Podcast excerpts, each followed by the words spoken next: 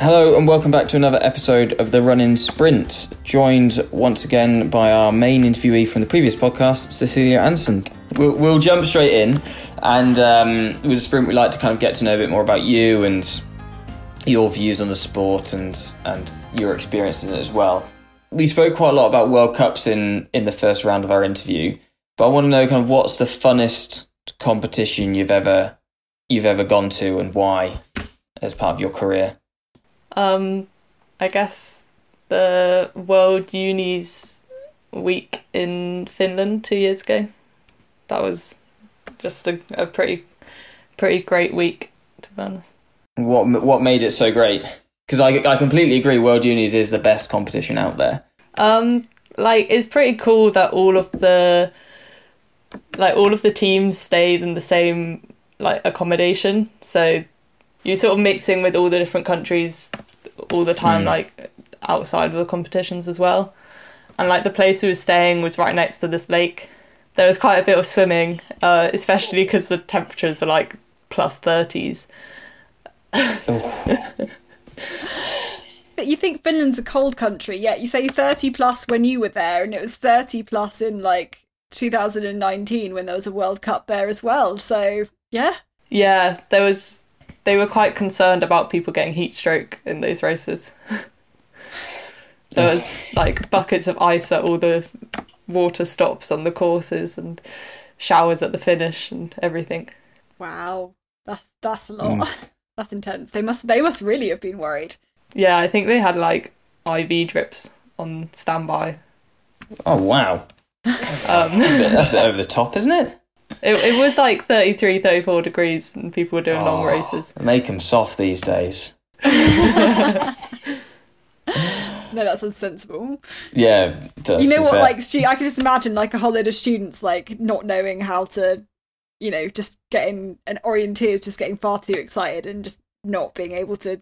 Yeah, no, a good idea. yeah, students still need to be led by hand a bit. um, so, what was what was a kind of a a main takeaway from that week for you that you uh, kind of that you took on board, or kind of good anecdote? Because I'd normally ask at this point, what's your favourite banquet that you've been to? um, but obviously, it would have been World Unis anyway. Yeah, part of that banquet ended up in the lake in the middle of the night. But But stories are now to go no allowed to go no further. um, what was the question? Oh, best banquet you've been to and why? Yeah, I guess I'm gonna go with the the World Unis one. Um, just because like the whole week had been great and like everyone had sort of got to know each other, so it was it was a really nice like evening and standing in a lake with like 50 other orienteers drinking is quite a bizarre experience that doesn't happen every day. That is very true. That is very true. Um, so changing tack slightly and going more down to the uh, the navigation route. Um, what's the worst mistake you've ever seen someone make at an orienteering event? Could be yourself, could be someone else. I guess I made a a quite a bad one one year on the Stockholm training tour where Okay. We were training on an area which was a contour only map. So none of the tracks were on the on the map. And I ran off the map. Um, and then sort of carried on running off the map and then found this lake and there was a lake on the map. So I was like, oh great, I'm nearly back. Started running around the lake and then as I was sort of going around this lake, I realised that this lake had like islands in the middle of it. And the one on the map very much didn't have islands.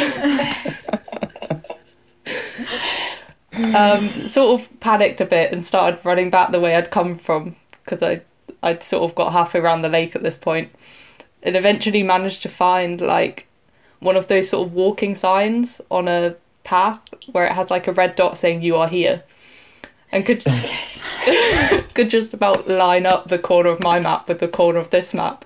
And then, via some sort of map memory, managed to navigate my way back onto the corner of the map and got back um, just as Nick Barrable was like shouting into the woods, going, "She's back!" because they just sent out a search party to go and find me. How far? How much? Far, how far off the map did you run? I don't know. I think I was gone for quite a while. Wow. Well, oh dear. well, wow. Yeah, okay. that yeah, that is has got to be the best one we've had so far. I think. that does actually. Yeah, we've asked been asking quite a few people this, and yeah, that's definitely the best. Yeah. and fair play, you've given your own example as well. Most people try and get away with it and give someone else. So that is impressive. Um, uh, on slightly more positive note, what's what's your dream uh, country to go and orienteer in? Ooh. Um, I think I'd quite like to go back to China. That was a really cool week, and there's like definitely so many more maps like that are a s- similar sort of style, which would be cool to go and run on. Um, hmm maybe Can't with wait till someone, come. yeah. If if coronavirus allows it, then definitely. No, absolutely. Um, and any any kind of worst country that you've orienteered in, worst experience in a foreign orienteering land? Hmm. I mean, I've just said I'd like to go back to China, but me and Kirsten, me and Kirsten didn't have that much fun doing the sprint model events and being chased by dogs. Yeah, I totally forgot about that. You you properly got chased. Yeah, on several occasions, we we decided to run together because we were both quite scared of the dogs. And on, on a few occasions, there was like a barking dog chasing us, and we just turn around and sprint in whichever direction until it stopped chasing us, and then try and relocate and carry on. Good training session. yeah, not what you want like the day before a race, but No, that is very true. Oh my Use all the god, that sounds horrible. That yeah, and and like it must have been hard to, to relocate those little alleyways everywhere, and you've now got to find out where the hell you are when you've not been looking at the map for running away for, from a dog. Mm, yeah, there was some. Re- I definitely swear I saw a, something dead, like a dead rat or something, on on by one of the controls when I was um, pre-running one of the races. Yeah, there was some suspect stuff out there. What an Mm. experience! Anyway, It was. It was. It I was feel like you can get you can get anecdotes for anything from China. Like Yeah, that's great true. and great and bad, the whole spectrum. Like you can get anecdotes for everything. Yeah, very true. Um, what is uh, what's your favourite place to train in the world, and a favourite session as well? Actually, Um, well, during lockdown, I've got very used to the the muddy fields behind my house. I've been doing lots and lots of laps. Um, I did try and take Chloe Chloe Potter for a run one time, but that didn't didn't go amazingly. Um, why not? What happened? it turns out I didn't know which which track I was going down, and we ended up in I think someone's private land, but it was essentially a very thick forest that then ended in like a swamp. Um, and Chloe fell in a few times. I fell in as well, and then like the vegetation was so like thick that we we'd sort of come so far that we thought, you know, we're nearly at the road. We don't want to. We don't want to have to trek back through everything. Um, so got we we kind of got a bit desperate, um, and we got to this like it was sort of like three meters wide stagnant water. Nice. and um, we really didn't want to go back at this point because like, we were about 50 meters from the road where we wanted to be so we tried to wade through it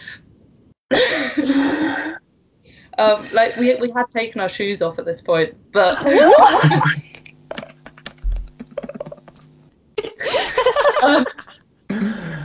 there, there was like a tree sort of leaning across that we thought we could hold on to but this water it looked about 30 centimeters deep until you put your foot in and then like the leaves that were sort of looked like they were the bottom would just disappear and you just sort of kept going until it got to a point that Chloe had to drag me back out because I just had hadn't reached the bottom of this thing.